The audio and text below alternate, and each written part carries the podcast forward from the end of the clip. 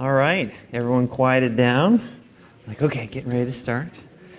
So let's get into this tonight. I, am I'm, I'm really excited about tonight. Um, last week we had spent some time talking about the kingdom of heaven uh, with the question of can you explain the difference between the kingdom of heaven and the kingdom of God and what's the difference between those two? And so we only had time to really work through just a part of the kingdom of heaven.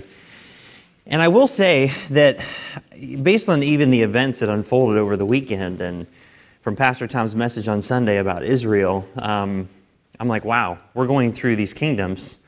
And I'm like, that's not a coincidence. So I decided to go back into this a little bit and dig a little bit deeper and provide some more details that, frankly, I feel like in some ways this might even be a trial run for some of the things we're going to hit in JBI in the third trimester of this year. So we're going to go a little bit deeper tonight. So hopefully you brought your biblical spiritual waiters. I don't know if that's a thing. Um, and I'm going to try to make it as simple as possible because um, that's one of the things I try to work very hard to do. But I think this is very, very important. Um, understanding the difference between these two kingdoms in the scripture, like we mentioned last week, leads to so many things that are false uh, beliefs, false doctrine. And if you don't get these kingdoms right in the scripture, you're going to end up um, doctrinally unsound. You will. It's only a matter of time. Uh, and, and it's no coincidence either that when it comes to modern Bible translations, that they completely remove uh, the differences between the kingdom of heaven and kingdom of God. And when you go into the scripture and you actually see passages that seem to be the same, they are quite different in how God is talking about a literal physical kingdom with the kingdom of heaven, and he's talking about a spiritual kingdom with the kingdom of God. And he did not want that to be messed with. And in modern Bibles, they completely take that out. Uh, expositors and theologians will say that it's one and the same, and it's no wonder that they believe in some crazy, crazy, unbiblical doctrine. And so I want to take some time and kind of review just a little bit on some of the verses that we hit last week. Uh, I want to spend some more time, as you can see on your study sheet, working on some different details. But uh, this is extremely important. So we're going to spend all of our time on this tonight. And then next week, we're going to take a look at the importance of Daniel's, uh, the statue in Daniel and how that goes hand in hand with these kingdoms and really what the devil's doing and what God is doing uh, in this world today and how Israel even plays such a critical portion to that. So let's go ahead and pray and then we'll get things started. Heavenly Father, we need your wisdom. I need your wisdom. And I'm thankful for the things that even today that you've put on my heart and mind as I've been trying to figure out different tweaks and changes to this. And, and so I just ask, God, that you would um, just really guide my thoughts and help me to say the right things in the right manner. I, I do not want to misrepresent you. Uh, this is such an important doctrine, and I pray that it would help all of us to be able to rightly divide the scriptures and to really understand the whole of the Bible in a much better fashion. And so just help me tonight to be able to articulate these things to the best of my ability. And where I fall short, that your spirit would pick up the slack and just fill in some of those things that I'm, that I'm missing myself. And so, Father, we, we do love you, and we are so thankful for your, your patient, loving kindness towards us. Um, your mercy is so great. And I pray, God, that we would stand in awe of you tonight. We pray this in Jesus' name. Amen. okay. All right, so the question can you explain the difference between the kingdom of God and the kingdom of heaven? And how I'm going to start this off, and I'm going to end with this as well, is that I put a chart together that I go over in great detail in our Bible Institute to really kind of help people to understand the kingdom of God and the kingdom of heaven through the Bible and how this actually works out. And so I'm going to just briefly explain this because this was something that, through some study and just, you know, for me, it was very helpful to put a visual um, to all these truths, and I think that will help most people. I've had some people say, hey, I love it when you provide visuals. And so this is one that is, is really, really good. And so I want to just walk through this at a very brief level. We're going to dive into the scriptures about some of the details of this, and then I'm going to bring it back around at the end, and this chart hopefully will make a whole lot of sense when we're done. So, the blue line represents the kingdom of God, and that is the invisible spiritual kingdom, and we're going to talk about that a little bit later. The green line is the kingdom of heaven, and that is the literal physical kingdom where Jesus Christ will sit on the throne in Jerusalem, ruling as the king of Israel. And then the red dotted line is the counterfeit kingdom of the devil that he started and that he wanted to have from uh, basically the moment that he fell into sin. He wanted to be like the Most High, as it says in Isaiah 14. And Ezekiel 28 talks about that iniquity that was found in him in that kingdom that he ruled. And so, based on the things we've talked about in weeks past, talking about the gap, talking about the fall of Lucifer, we're going to start over on the far left side with Lucifer. And as you can see, before Lucifer fell, he was that anointed cherub that covered the throne of God, and he was given dominion over God's earth at that point in time. Isaiah 14 clearly articulates how he had a throne. And at that time, when you study it and comparing scripture with scripture, that the earth and God's throne were in close proximity one with another. But because of the details of Ezekiel 28, where Lucifer was lifted up with pride, and Isaiah 14, that he wanted to be like the Most High, he was not content with what God created him for and the role that God gave him, and he wanted to be in that place of God. And that Most High position is where he would rule and reign over all the affairs of the world. So you have the kingdom of heaven and the kingdom of God were in alignment at that point in time under Lucifer's dominion as the anointed cherub. And so that's important to understand because the kingdom of God and the kingdom of heaven were always meant to be together. They were never supposed to be separated. But as you can imagine, the physical and the spiritual, when he decided, hey, I'm going to rebel, well, now everything is just in complete disarray. So when he fell and God ended up judging the earth at that point in time, and that leads us into Genesis 1 2, where the earth was without form and void, and darkness was upon the face of the deep. And then you have the recreation, the six days of recreation, and then you have Adam, and unto Adam was given dominion. And so at that point in time, Adam was made in the image of God and according to his likeness, and he was called the Son of God. And when that happened, he was given that dominion. And so there could exist at that point in time a physical, literal kingdom where God told them to be fruitful and multiply and to replenish the earth and subdue it and have dominion. And then you also have him being in the image of God where Jesus Christ, the pre incarnate Jesus Christ, would come down and he would walk with them and talk with them in the garden in the cool of the day. And he did that, and we see him do that in Genesis chapter 3. But that represents the spiritual side where he was in complete fellowship with God. And when Adam ate of the tree, it says, God told him that in the day ye eat thereof, ye shall surely die. And so he died spiritually that day. Now, could God have completely wiped out Adam and killed him physically? Absolutely. He deserved it. And God was merciful and gracious. And that's where he provided coats of skins and clothed them. And that was the first instance of a sacrifice covering their sin. They tried to cover their sin with fig leaves, but it didn't work. And so he instituted a blood sacrifice. And so now you have the spiritual kingdom is now gone because he has now lost that image. He no longer is a three part being with a body, soul, and spirit that is alive and in fellowship with God. His spirit is now dead. And we would find out later when Jesus says in John chapter 3 that you must be born again to see the kingdom of God. And so we're going to talk about that in a little bit. So Adam now has the ability, because of God's grace and mercy, to continue to live physically but he has the ability now to still build that kingdom of heaven. And so we spent some time last week talking about that kingdom of heaven being that literal physical kingdom that God promised that from the seed of David that there would be a king to sit on that physical throne in Jerusalem. So as you work your way through and you start to see from Seth, Noah, Abraham, Isaac, Jacob, Judah, David, Solomon, Rehoboam, and then the rest of the 17 kings of, of Judah, because Rehoboam, the kingdom split 10 tribes to the north, two to the south. And so the kings of Judah are the primary focus, and we're going to talk about why in a minute. But that kingdom of heaven could still exist at that point in time because it's all about building that physical, literal kingdom in Israel. But once Israel went into captivity by the Assyrians, the 10 tribes to the north went to Assyria, the two southern were not conquered until Babylon came in. Now you have the times of the Gentiles and that's the beginning of it with Babylon. And so Babylon exists, and you have Daniel, and he starts talking about that image, which we're going to talk about next week. You have John the Baptist. Both of those men were from the tribe of Judah, which is pretty interesting. So God is still working in the tribe of Judah.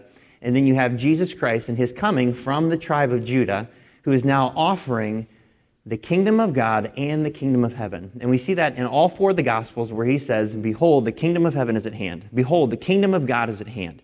And he starts talking about the restoration of those two kingdoms.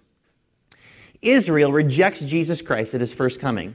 The nation of Israel, in order to have a literal physical kingdom, the nation of Israel had to accept Jesus Christ as their Messiah. Had to. And because they rejected him, Matthew 12, moving into Matthew 13, now he can't set up that physical kingdom. It's not possible any longer. So, because Israel rejected it, now Jesus Christ, when he ascended at the end of the Gospels in the beginning of Acts chapter 1, when he ascended, that kingdom of heaven ended up going with him because you cannot have the establishment of the kingdom of heaven without the king. You have to have the king. There has to be a people, and you have to have a king. And so that left with him, and it will not return again until he comes again Revelation 19 20, where he will set up his throne and his dominion, and he will rule over the entire planet, over all nations, as the king of Israel. But one thing that did happen by his death, burial, and resurrection is that he was able to restore the kingdom of God. That had to happen with him coming at that time, offering that kingdom and so now, those of us that trust Jesus Christ as our Lord and Savior, we are born again, and now we are part of these sons of God. We're able to be part of that Son of God, that classification that ends up being a part of this kingdom of God. And when the rapture takes place, that kingdom of God leaves. But then it will come back again with Jesus Christ at his second coming. And the manifestation of the counterfeit kingdom will take place during that tribulation period more specifically, you have the counterfeit kingdom physically, obviously from the dotted line, that's the continuation of the times of the Gentiles. But in Revelation, after the rapture of the church, there's that small little window of about three red dots right there. That will be the full manifestation of the counterfeit kingdom of God and the counterfeit kingdom of heaven that the devil has always wanted to establish. Because the devil doesn't do anything new, he is an imitator. And anything that God does, he does the same thing, but on the opposite side. That's why when you take a look at Christ, you have Antichrist. And when the Antichrist comes, he will look a lot like Jesus. He will sound like him, he will do miracles, but it will be a false Jesus.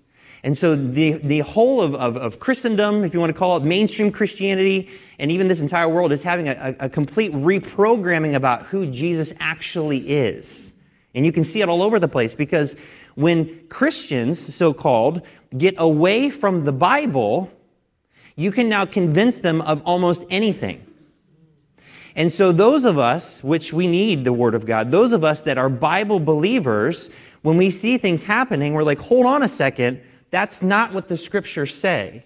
But most Christians today are not equipped to have that proper discernment because they don't know their Bible. And if you don't know your Bible, you do not know God. You may have the Spirit of God. It's possible to be born again for sure. But I'm telling you, if you do not get in God's Word and you do not get God's Word in you, that it is going to be extremely, extremely difficult to have proper discernment as things get worse and worse and worse and worse and worse. And so that's why we have to be very, very careful. We need to stay very close to the book. So, all in all, this is something that takes a lot of time and a lot of chewing and a lot of meditating on, and we're going to come back to it in a minute at the very end of, of our class tonight, at the end of the lesson. But I wanted to kind of give you this giant overview. This is why over here, when you have Genesis through 1 Samuel, 1 Samuel through Acts, you take a look at this whole thing, the Old Testament has always been focused more on the physical, literal. That's why. That's exactly why. Because that's what God was trying to create and establish. Why is the New Testament not focused on the physical, literal, but more on the spiritual kingdom? Well, because of that. When Jesus Christ came to restore, he wanted to restore both kingdoms, but one was rejected. And so now you have from Acts basically to Revelation, where we're not about building a physical kingdom. And yet there are many Christians that that's what they want to do but they are outside of the will of God because they don't understand the kingdoms. They don't get it. Like, there's nothing wrong with humanitarian stuff. However, for most Christians, that's their focus good deeds, doing things to make others feel better and make themselves feel better. But so many mission trips happen all across the planet between churches where they're going and doing great humanitarian things, but they're not giving people the gospel. They're not telling people how to be born again. They're not telling people how to be spiritually restored. So, any activity that we do as a church must incorporate spiritual restoration through the gospel. We have to. Or else, what are we doing this for? And that's why a lot of churches, maybe even ignorantly, are focused on the wrong things. So let's talk about the physical literal again. Just run through some verses up on the screen, and then I want to get into some more details about it. So that's the giant overview.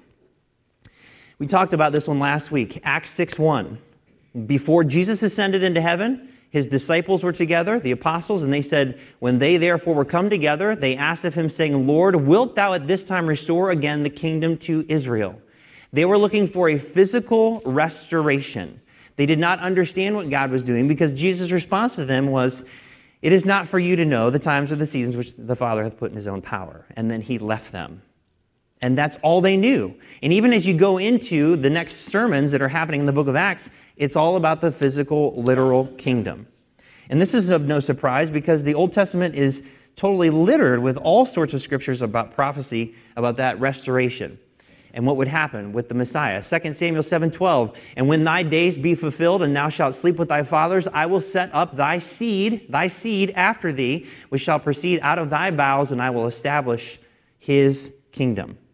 Psalm 132, verse 11 The Lord hath sworn in truth unto David, he will not turn from it. Of the fruit, literal, of thy body will I set upon thy throne. Psalm 72, 8 through 11. He shall have dominion also from sea to sea, and from the river unto the ends of the earth. They that dwell in the wilderness shall bow before him, and his enemies shall lick the dust. The kings of Tarshish and the isles shall bring, shall bring presents. The kings of Sheba and Seba shall offer gifts. Yea, all kings shall fall down before him. All nations shall serve him. That's that physical, literal kingdom. Daniel chapter 2, 35 and 44.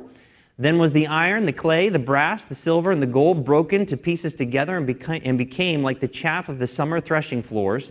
And the wind carried them away, that no place was found for them. And the stone that smote the image became a great mountain and filled the whole earth. And in the days of these kings, literal kings, shall the God of heaven set up a kingdom which shall never be destroyed, and the kingdom shall not be left to other people but it shall break in pieces and consume all these kingdoms, and it shall stand forever. That is a literal, physical kingdom. Now, when Jesus Christ sets this up, there's a couple things that are going to unfold. And let's go to this subpoint underneath the first one. So, we've already talked about the literal physical kingdom that, that was set up by God, where Christ will rule and reign on the throne in Jerusalem. But now, the subpoint underneath that one the kingdom of heaven is directly tied with physical restoration. And it is established with Jesus Christ taking over the kingdoms of the earth as the King of Israel. Go to Revelation 19. Revelation 19. It is directly tied with physical restoration, and it is established with Jesus Christ taking over the kingdoms of the earth as the King of Israel. The greatest description of this is Revelation 19. And we'll begin in verse 11. So, this is after the seven year tribulation period.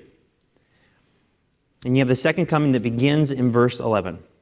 And I saw heaven opened, and behold, a white horse, and he that sat upon him was called faithful and true. And in righteousness he doth judge and make war. His eyes were as a flame of fire, and on his head were many crowns, and he had a name written that no man knew but he himself. And he was clothed with a vesture dipped in blood, and his name is called the Word of God. And the armies which were in heaven followed him upon white horses, clothed in fine linen, white and clean. And out of his mouth goeth a sharp sword, that with it he should smite the nations, and he shall rule them with a rod of iron. And he treadeth the winepress of the fierceness and wrath of Almighty God. And he hath on his vesture and on his thigh a name written, King of kings and Lord of lords. And I saw an angel standing in the sun, and he cried with a loud voice, saying to all the fowls that fly in the midst of heaven, Come and gather yourselves together unto the supper of the great God, that ye may eat the flesh of kings and the flesh of captains, and the flesh of mighty men, and the flesh of horses, and of them that sit on them, and the flesh of all men, both free and bond, both small and great. And I saw the beast, the Antichrist, and the kings of the earth, and their armies gathered together to make war against him that sat on the horse, and against his army. And the beast was taken, and with him the false prophet that wrought miracles before him with which he deceived them that had received the mark of the beast and them that worshipped his image. These both were cast alive into a lake of fire burning with brimstone. And the remnant were slain with the sword of him that sat upon the horse, which sword proceedeth out of his mouth. And all the fowls were filled with their flesh. So here you have Jesus Christ. At the end of the seven year tribulation period, heaven opens and he comes back, and he is a one man show. He comes back and he wrecks the earth all by himself. We follow him clothed in clean and white linen. We're on horses, which I always love this verse because my wife is deathly allergic to horses. And so I tell her, I'm like, there's coming a day, babe, where you are going to get to ride that horse. She's like, I can't wait.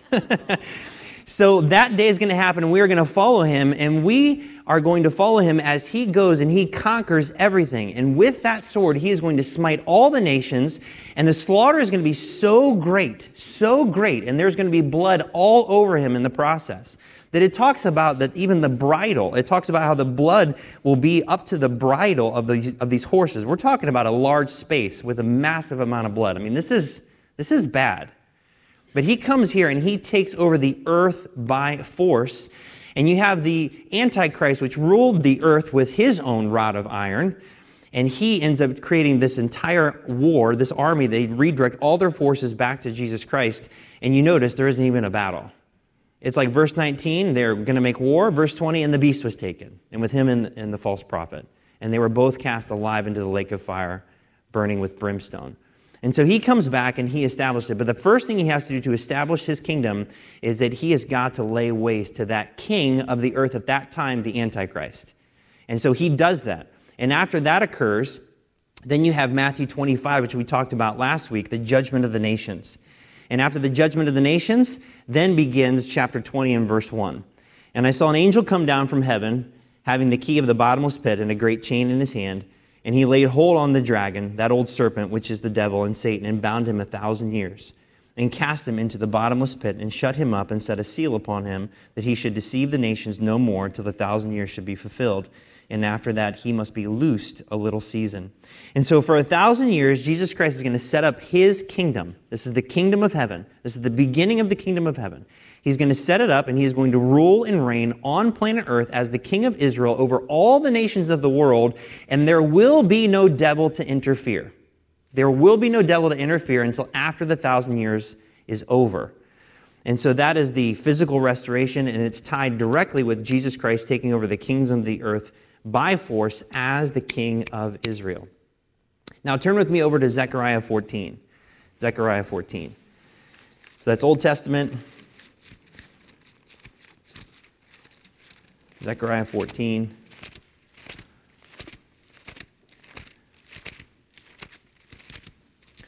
So if you hit Matthew, back it up a little bit from there, and you'll hit Zechariah. Daniel, Hosea, Amos, Jonah, Micah, Nahum, Habakkuk, Zephaniah, Haggai, Zechariah. Zechariah chapter 14. Zechariah chapter 14. So, Zechariah 12 talks about the nation of Israel receiving Jesus Christ as their Messiah. Chapter 14 actually talks about the day where he will come back and he takes over the earth by force. So, you can see Zechariah 14 uh, coexisting with Revelation 19, the verses that we just read. Verse 1 Behold, the day of the Lord cometh, and thy spoil shall be divided in the midst of thee, for I will gather all nations against Jerusalem to battle and the city shall be taken, and the houses rifled, and the women ravished, and half of the city shall go forth into captivity, and the residue of the people shall not be cut off from the city. Then shall the Lord go forth and fight against those nations, as when he fought in the day of battle. And his feet shall stand in that day upon the Mount of Olives, which is before Jerusalem on the east, and on the Mount of Olives shall cleave in the midst thereof toward the east and toward the west and there shall be a great valley. Half of the mountain shall remove toward the north, and half of it toward the south. And ye shall flee to the valley of the mountains, for the valley of the mountains shall reach unto Azal. Yea, ye shall flee like ye fled from before the earthquake in the days of Uzziah, king of Judah. And the Lord my God shall come, and all the saints with thee. And it shall come to pass in that day that the light shall not be clear, nor dark, but it shall be one day which shall be known to the Lord, not day nor night, but it shall come to pass that at evening time it shall be light. And it shall be in that day that living water shall go out from Jerusalem. So when Christ comes back, and this is going to be a sight, this is going to be a sight to behold. Heaven opens, Christ comes down. And when he comes down on his horse, he's going to dis, he's going to just dismount that horse. And when his feet touch the Mount of Olives, it's going to completely split the Mountain of Olives in two. Totally. East and west. His feet are going to touch. It's like what, what it said in the book of Acts. When the disciples and the apostles were staring up into heaven, they're like, uh, why are you looking up into heaven? He's going to come in like manner. Except one difference. He ascended, but when he comes back down and he hits that mountain, he's going to completely split it in two. And it says that that day it will not be night. In fact, it will be light, which makes perfect sense. So it's going to be like a streak of lightning when he comes down and he hits that mountain. He's going to split it completely in half, and then he's going to lay waste to all the nations of the earth. And he's going to take it over by force. And so at his second coming, he descends on that mountain and he takes all the nations by force. And that is when the kingdom of heaven is established. That has not happened yet. And man, I can't wait for that to happen. This world is a wreck and it needs Jesus Christ. The only way that anything is going to be made right is by Jesus Christ coming back. And that's it. But that's when that physical kingdom will be restored and it'll be in fulfillment of all those prophecies that we've already read. Now, here's where it gets really interesting, and you can see this happening in our world throughout the Old Testament, but also in our world today. The mystery of iniquity includes Satan's direct attack against the physical seed of Israel. And here's why he wants to prevent the establishment of a people and a kingdom in Israel. In Genesis 3:15, and we've talked about this verse before in weeks past. It says, "And I will put enmity between thee, talking about the serpent, the devil, Satan, and the woman, and between thy seed, important, remember that, and her seed. And it shall bruise thy head, and thou shalt bruise his heel. So there is something about that seed. When God tells this to the devil, he knows exactly what he's talking about. This is the coming of the Messiah, and it is going to come through her seed. So think about this from the enemy's perspective. When God said this, Genesis 3:15, what do you think the devil's going to do? Where is his point of attack? Against the seed. He is going to have a seed, the counterfeit seed, and he is going to attack their seed. Because if he can stop just one thing from unfolding from God's word, God's prophecies, then he has subverted God and he can take over as the Most High. So when God put this up here, he said, You're going to have enmity between thee and the woman, but between thy seed and her seed. And so you see this pattern unfold throughout Scripture. You see it unfold throughout Scripture. So, right after Genesis 3, what happens next? Genesis chapter 4 is the first attack on the seed through Eve with Cain killing Abel. It's the very first thing that you see. And then at the end of chapter 4, it's the official recognition that the seed would go through the line of Seth.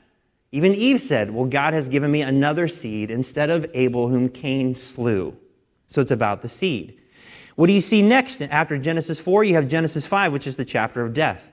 Moving into Genesis 6, what do you see in Genesis 6, which we've covered this in great detail?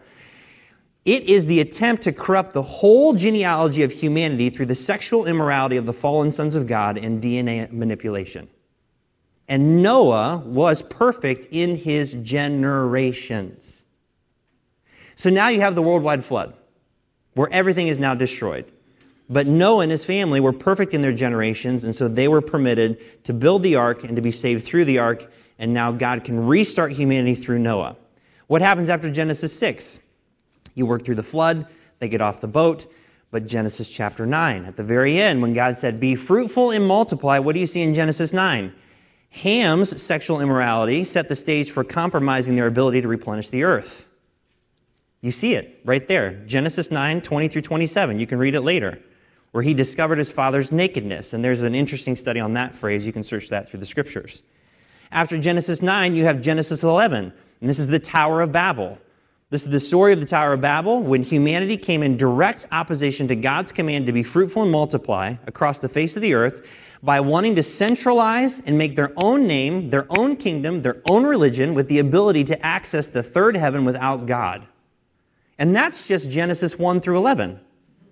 And you start to go through the rest of the Old Testament, I mean, it happens over and over and over and over and over and over. I mean, you should see my references for JBI. It's insane how many times in the Old Testament there are direct attacks against the physical seat of the nation of Israel.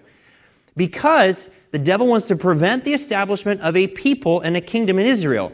If there are no people, there can be no kingdom. So let's kill them off. Let's get them to backstab God. Let's get God to kill them. I mean, you see it all over the place. Even Moses, where God's like, I want to wipe them all out and I'll start over with you. And Moses is like, no, don't do that. Because Moses understood what was going on. He's like, no, there's another way we can handle it. But you see it all over the Old Testament. The second thing, the mystery of iniquity from Satan's direct attack on the physical seed, is that he wanted to prevent the direct lineage of Judah to give birth to Jesus Christ as the Messiah and the King of the Jews. Because the devil knows Scripture, probably better than any of us.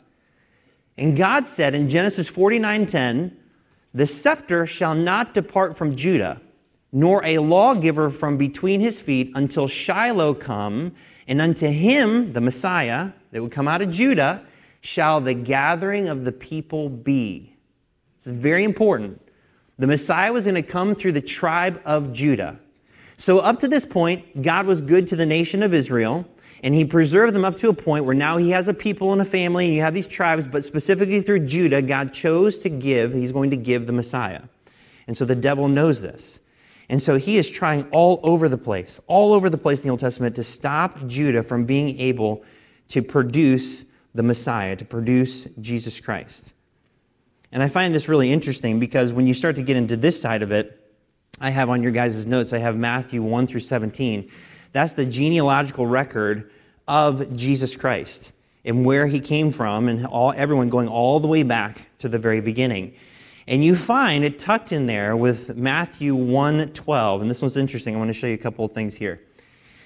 And after they were brought to Babylon, Jeconias, or Jehoiachin, begat Salathiel, and Salathiel begat Zerubbabel.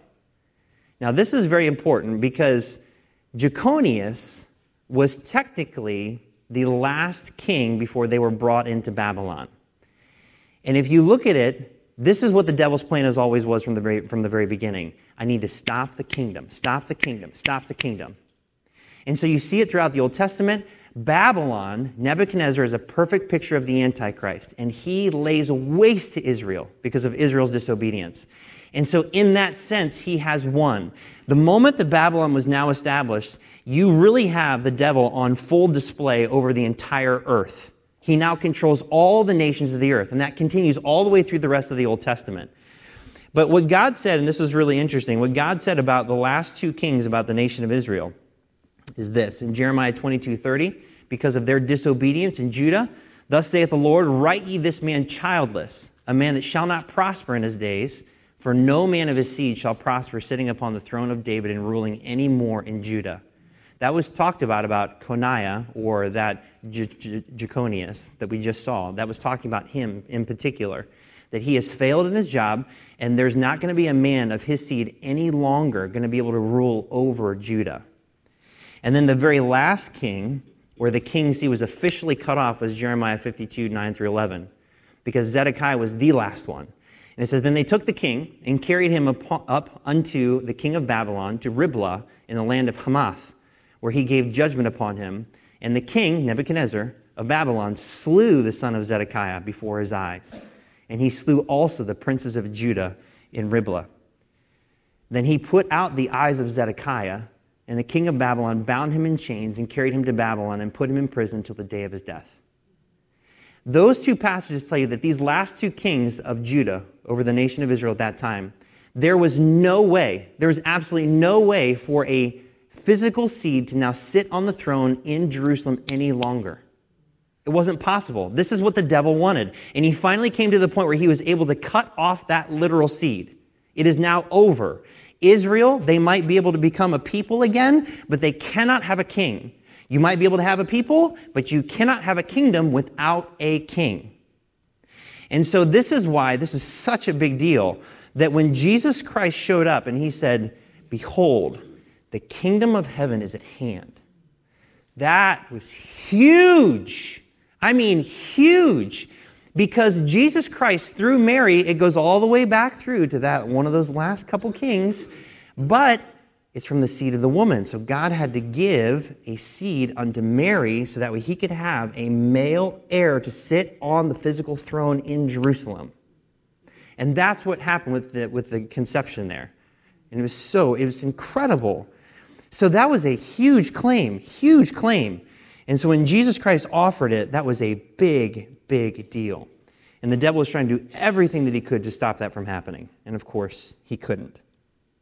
But what's the whole end? What does he want to do? Well, he wants to establish his own king and his own kingdom over all the earth with Israel as his capital. Because remember Genesis 3:15. I will put enmity between thee and the woman and between thy seed and her seed.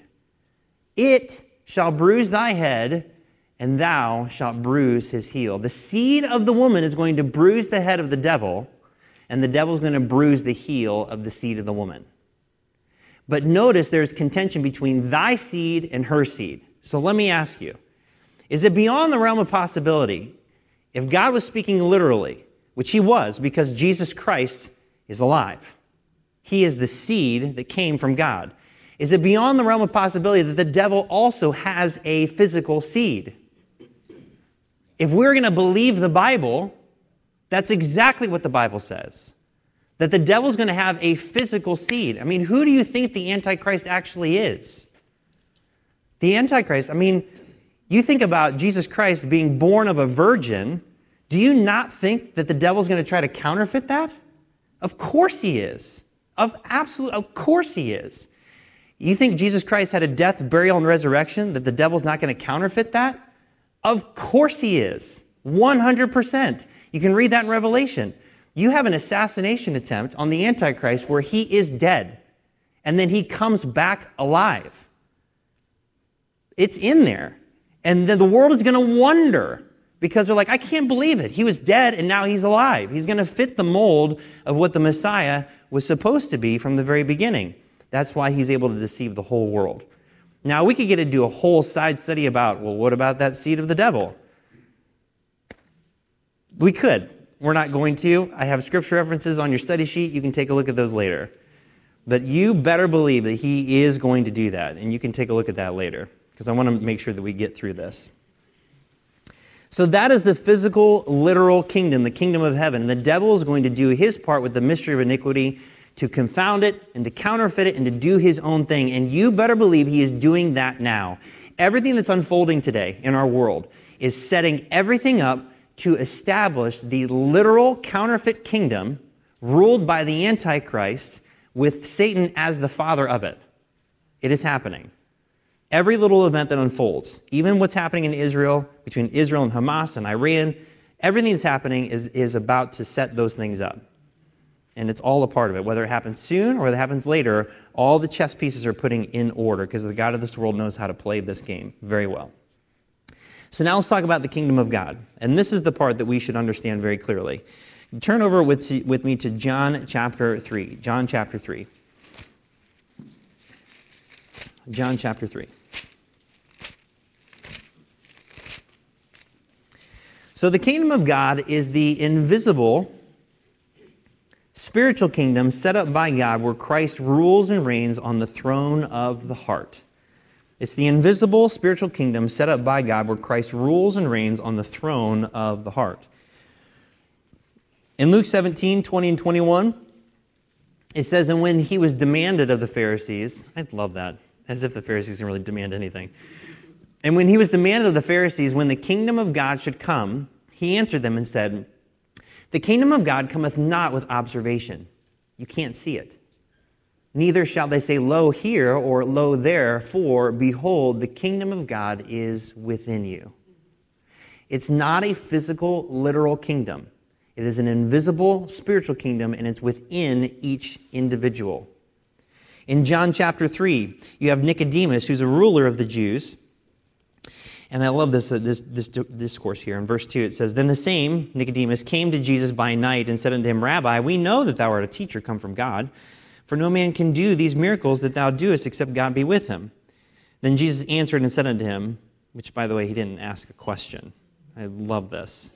Because Jesus knew there was a question in his heart, and he read it and heard it loud and clear. He answered and said unto him, Verily, verily, I say unto thee, except a man be born again, he cannot see the kingdom of God. Nicodemus saith unto him, Well, how can a man be born when he is old? Can he enter the second time into his mother's womb and be born? And this isn't sarcasm, he's actually genuine. He wants to understand. That's why he came to him by night. Verse 5 Jesus answered, Verily, verily, I say unto thee, except a man be born of water, that's the natural birth, and of the Spirit, spiritual birth, he cannot enter into the kingdom of God. That which is born of the flesh is flesh, the natural birth, and that which is born of the Spirit is spirit, spiritual birth. Marvel not that I say unto thee, ye must be born again. The wind bloweth where it listeth, and thou hearest the sound thereof, but canst not tell whence it cometh and whither it goeth. So is everyone that is born of the Spirit. Nicodemus answered and said unto him, How can these things be? Jesus answered and said unto him, Art thou a master of Israel, and knowest not these things? I'm fascinated by this because Pharisees, they knew the Bible, they knew the law, they knew the Old Testament. And when you read through the Old Testament, there was a clear need for them to have spiritual understanding. And even God said that I'm going to give you a new covenant, or I'm going to give you a new heart. I'm going to put things in you. And there's even prophecies about it. I have a few of them on your study sheet a little bit later, but that's what he was talking about. And so, but here you can see they're very clearly fixated on the physical, literal kingdom. That's all they're looking for. During this time in Israel, everything was ruled by Rome, and they wanted the Messiah to completely upend Rome. But the Messiah couldn't upend Rome without the nation actually receiving him, but they had to receive him and receive the spiritual restoration that would come with it, and they didn't want any of that. And so he says some things here to Nicodemus to get him to think. But if you notice, the kingdom of God has nothing to do with the physical, literal. It is about that spiritual birth. He had to be born again. And until you're born again, you cannot see the kingdom of God. It's not possible. It's not possible. In Romans 14, verse 17, it says, For the kingdom of God is not meat and drink, but righteousness and peace and joy in the Holy Ghost. In 1 Corinthians 15:50 it says, "Now this I say, brethren, that flesh and blood cannot inherit the kingdom of God. Neither doth corruption inherit incorruption." The kingdom of God is that invisible spiritual kingdom. Galatians 6:15, "For in Christ Jesus neither circumcision availeth anything or uncircumcision, but a new creature." It's not about that physical circumcision, it's about being a brand new creature. It's about being born again. 2 Corinthians 5:17 Therefore if any man be in Christ he is a new creature old things are passed away behold all things are become new and this happens at the moment of salvation Titus 3:5 not by works of righteousness which we have done but according to his mercy he saved us by the washing of regeneration and renewing of the Holy Ghost.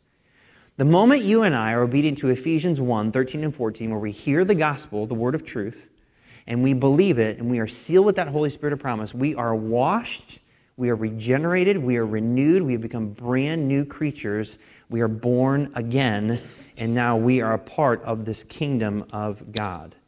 And so this is what God was talking about through all these verses. And so after Israel rejected Christ as their Messiah, God was able to restore this as a possibility. Now, since you're in John, go back to chapter 1. So the kingdom of God is directly tied with spiritual restoration.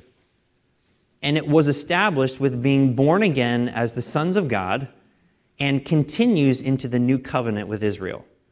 So, John chapter 1, take a look at verse 12. But as many as received him, to them gave he power to become the sons of God, even to them which that believe on his name and then we've already read John 3 as being born again. Those that receive Jesus Christ are now become the sons of God, and they are now part of that kingdom. Romans 8, I got a few verses up on the screen just to keep this going. Romans 8, 14 and 19. For as many as are led by the Spirit of God, they are the sons of God. For the earnest expectation of the creature waiteth for the manifestation of the sons of God. When the Spirit of God moves inside of you and you are born again, He begins leading you, whether you like it or not. Whether you like it or not, He begins leading you and guiding you and convicting you, and you can't be the same person that you were before. You can't. If you choose to, you are among the most miserable people on the planet. I know that even from my own life. When I am walking in rebellion to the Spirit of God, which is always in agreement with the Word of God, my life is miserable until I get right with God. And I never last long because there's no way to live. Like, why would we want to do that? Why would our pride be so thick that we would want to resist the Spirit of God in our life? Whenever He's working, we need to obey. But the other side of verse 19, the whole of creation can't wait for the manifestation of the sons of God. They can't wait for this finally to be revealed. There's a partial restoration inside because we still live in these fleshly bodies. But there's coming a day that we're going to get glorified bodies. And that's the day when the sons of God are completely manifested, where it's completely clear. And what a day that's going to be. I mean, I can't wait. That's going to be absolutely amazing. To be able to walk through walls, I mean, to eat whatever, to be able to just go wherever God wants me to go in just a blink of an eye. I mean, that's going to be absolutely amazing to be able to serve our Lord. And so the earnest expectation of the creature, they wait for the manifestation of the sons of God. Philippians 2:15 that ye may be blameless, harmless, the sons of God, without rebuke in the midst of a crooked and perverse nation, among whom ye shine as lights in the world.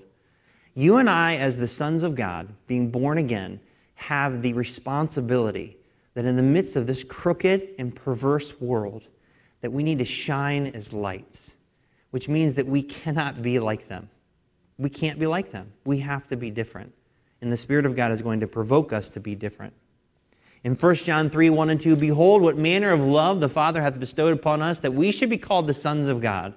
Therefore, the world knoweth us not, because it knew him not. The world doesn't understand us at all. Verse 2 Beloved, now we are the sons of God and it doth not yet appear what we shall be, but we know that when he shall appear, we shall be like him, for we shall see him as he is. Man, it's going to be a great day. That is going to be a great, great day. And this ability to take part in this kingdom of God is going to be given to the nation of Israel when God gives that new covenant. And it talks about that in Jeremiah 31 and Hebrews 8. And I've got those references on your study sheet as well. And they're going to be spiritually restored at that time in the future. But now let's talk about the mystery of iniquity. Because the mystery of iniquity includes Satan's direct attack against the spiritual seed of God. And first of all, is to prevent any chance for God to restore a spiritual kingdom. That's what he wanted to do at the very beginning, and he wanted to stop that from even happening. And you can even start to see this. When Jesus Christ showed up in Luke chapter 2, he was 12 years old, and his parents lost him. He was in Jerusalem, and they left, and they supposed he had been with other family members and other friends, and they, they, le- and they left and they didn't have him. And they come back, and what was he doing at 12 years old? He was sitting with the doctors, the guys that knew the book. And it says very clearly that he was hearing them, and he was asking them questions. I want to know what questions he asked them. He was asking them questions, and it says that they were astonished at his understanding and answers. So even from the very beginning, at 12 years old, he was getting some resistance, spiritually speaking, for sure. In Luke chapter 4, he's in the wilderness and he's being tempted of the devil. And he's being attacked, and the Satan was trying to stop him from being able to establish that kingdom of God. In John 13, verse 27, it says very specifically that Satan entered into Judas. And the whole point of that was to enact the betrayal of Jesus. If he could kill Jesus, there'd be no way for him to sit on the throne literally, and there's no way that he could restore things spiritually. That's the way that the devil was thinking at that point in time. And then you have the events of John 18 through 19 with the betrayal and crucifixion of Jesus, where they're mocking at him, they're railing on him, and they're saying, Crucify him, crucify him, crucify him. And it describes in Matthew 22 that the invisible side that we don't see, and I mentioned this last week of the crucifixion, is when Jesus was intimidatingly surrounded by the bulls of Bashan. There was some invisible warfare going on at that point in time that we cannot comprehend, where they were trying to intimidate him while he was dying on the cross. But I want you to see a couple verses here. These verses, I love these verses, and I'll never read them the same. 1 Corinthians 2, verse 8. Talking about Jesus Christ, it says, which none of the princes of this world knew, talking about the plan of God, for had they known it, they would not have crucified the Lord of glory.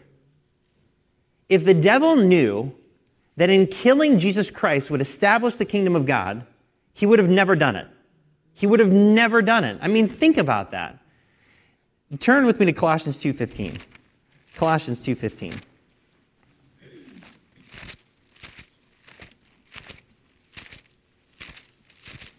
Galatians, Ephesians, Philippians, Colossians, chapter 2.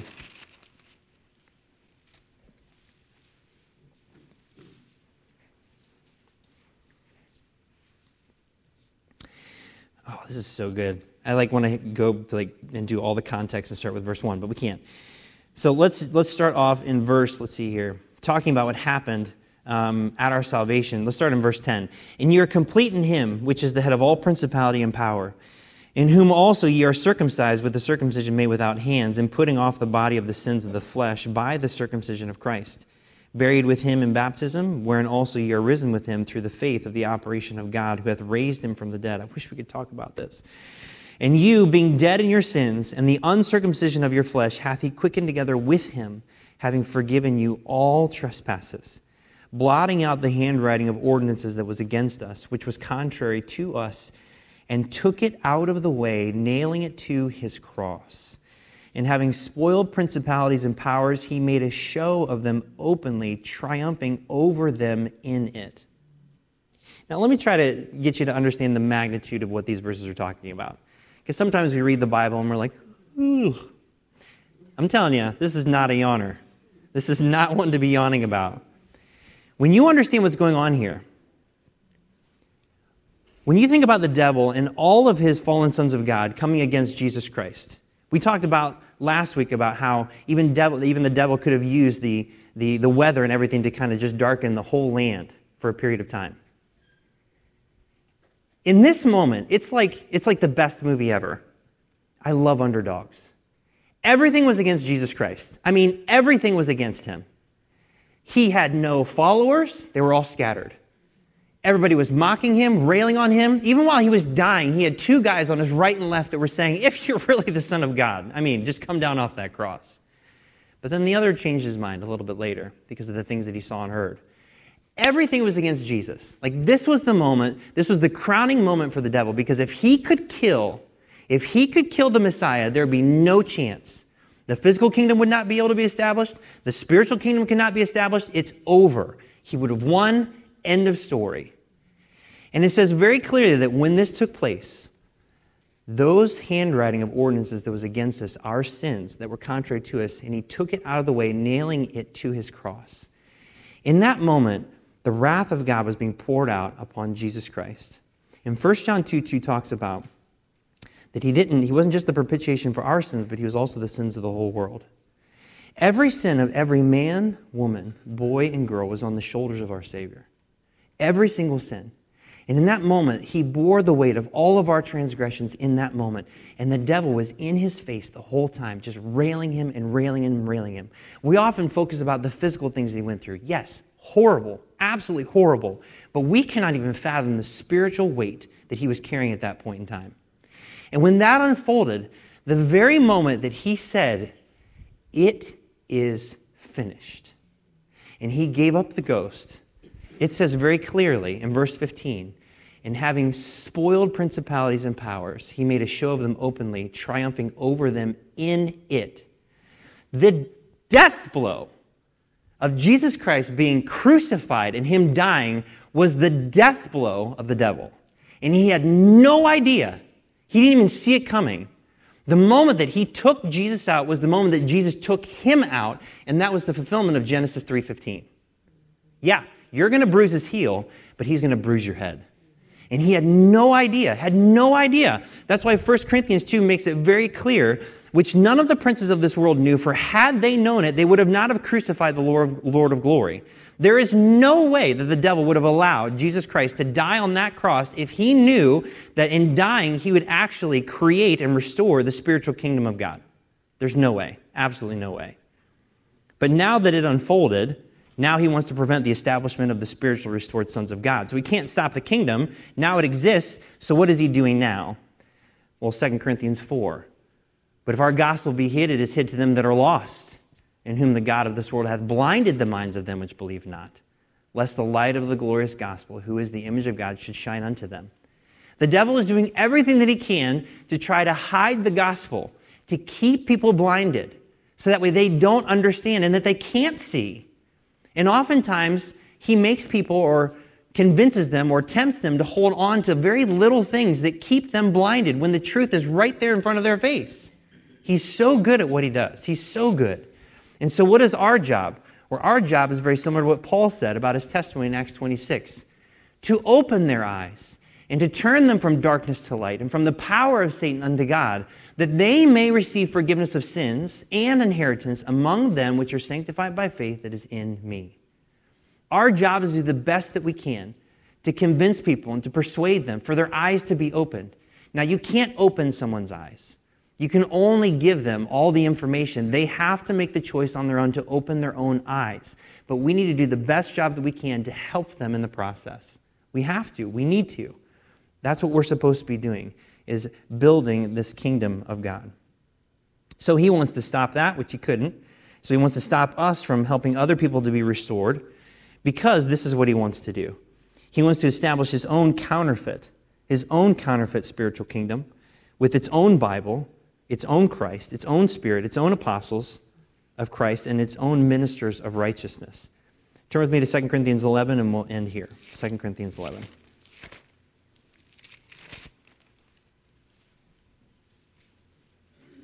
2 Corinthians 11.